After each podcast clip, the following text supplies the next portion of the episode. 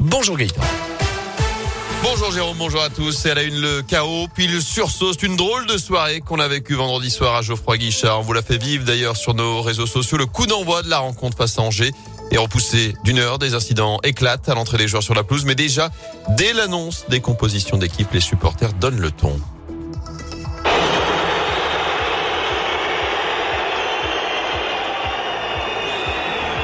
Des supporters qui conspuent Claude Puel avant de carrément empêcher le coup d'envoi en balançant des fumigènes sur le terrain et en pénétrant pour certains sur la pelouse.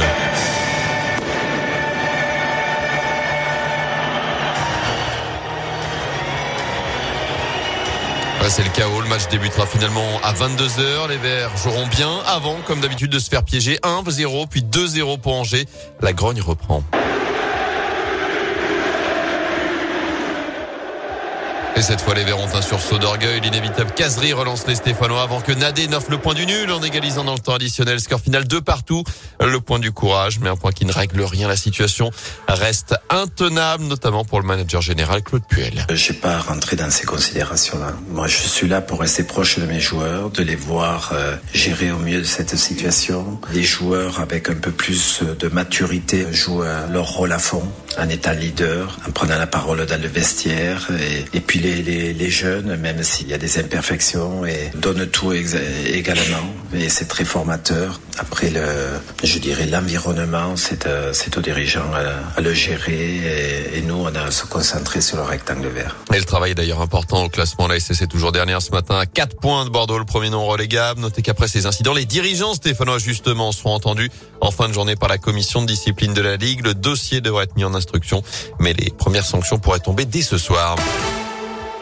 Dans l'actu, également le président de la République attendu chez nous dans les prochaines heures. Emmanuel Macron vient passer la journée dans la Loire. Il est d'abord attendu sur le site de Siléane, une entreprise de robotique de synthé pour évoquer son plan France 2030. Le chef de l'État qui prendra en début d'après-midi la direction de Montbrison et de la friche GG du nom de cette entreprise qui était leader dans le domaine des joies durant les 30 glorieuses. Le site fait aujourd'hui l'objet d'un plan de réhabilitation. Ce sera justement le deuxième thème abordé durant cette journée qu'on vous fera vivre sur nos réseaux sociaux et sur notre site internet radioscoop.com.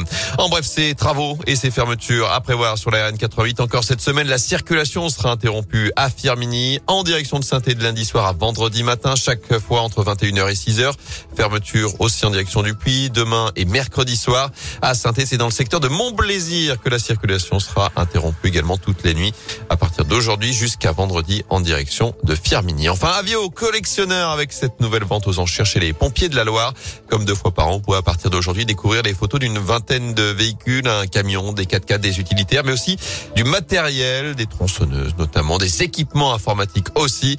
Tout ça sera mis aux enchères du 1er au 15 novembre. Ça se passe sur le site agorastore.fr.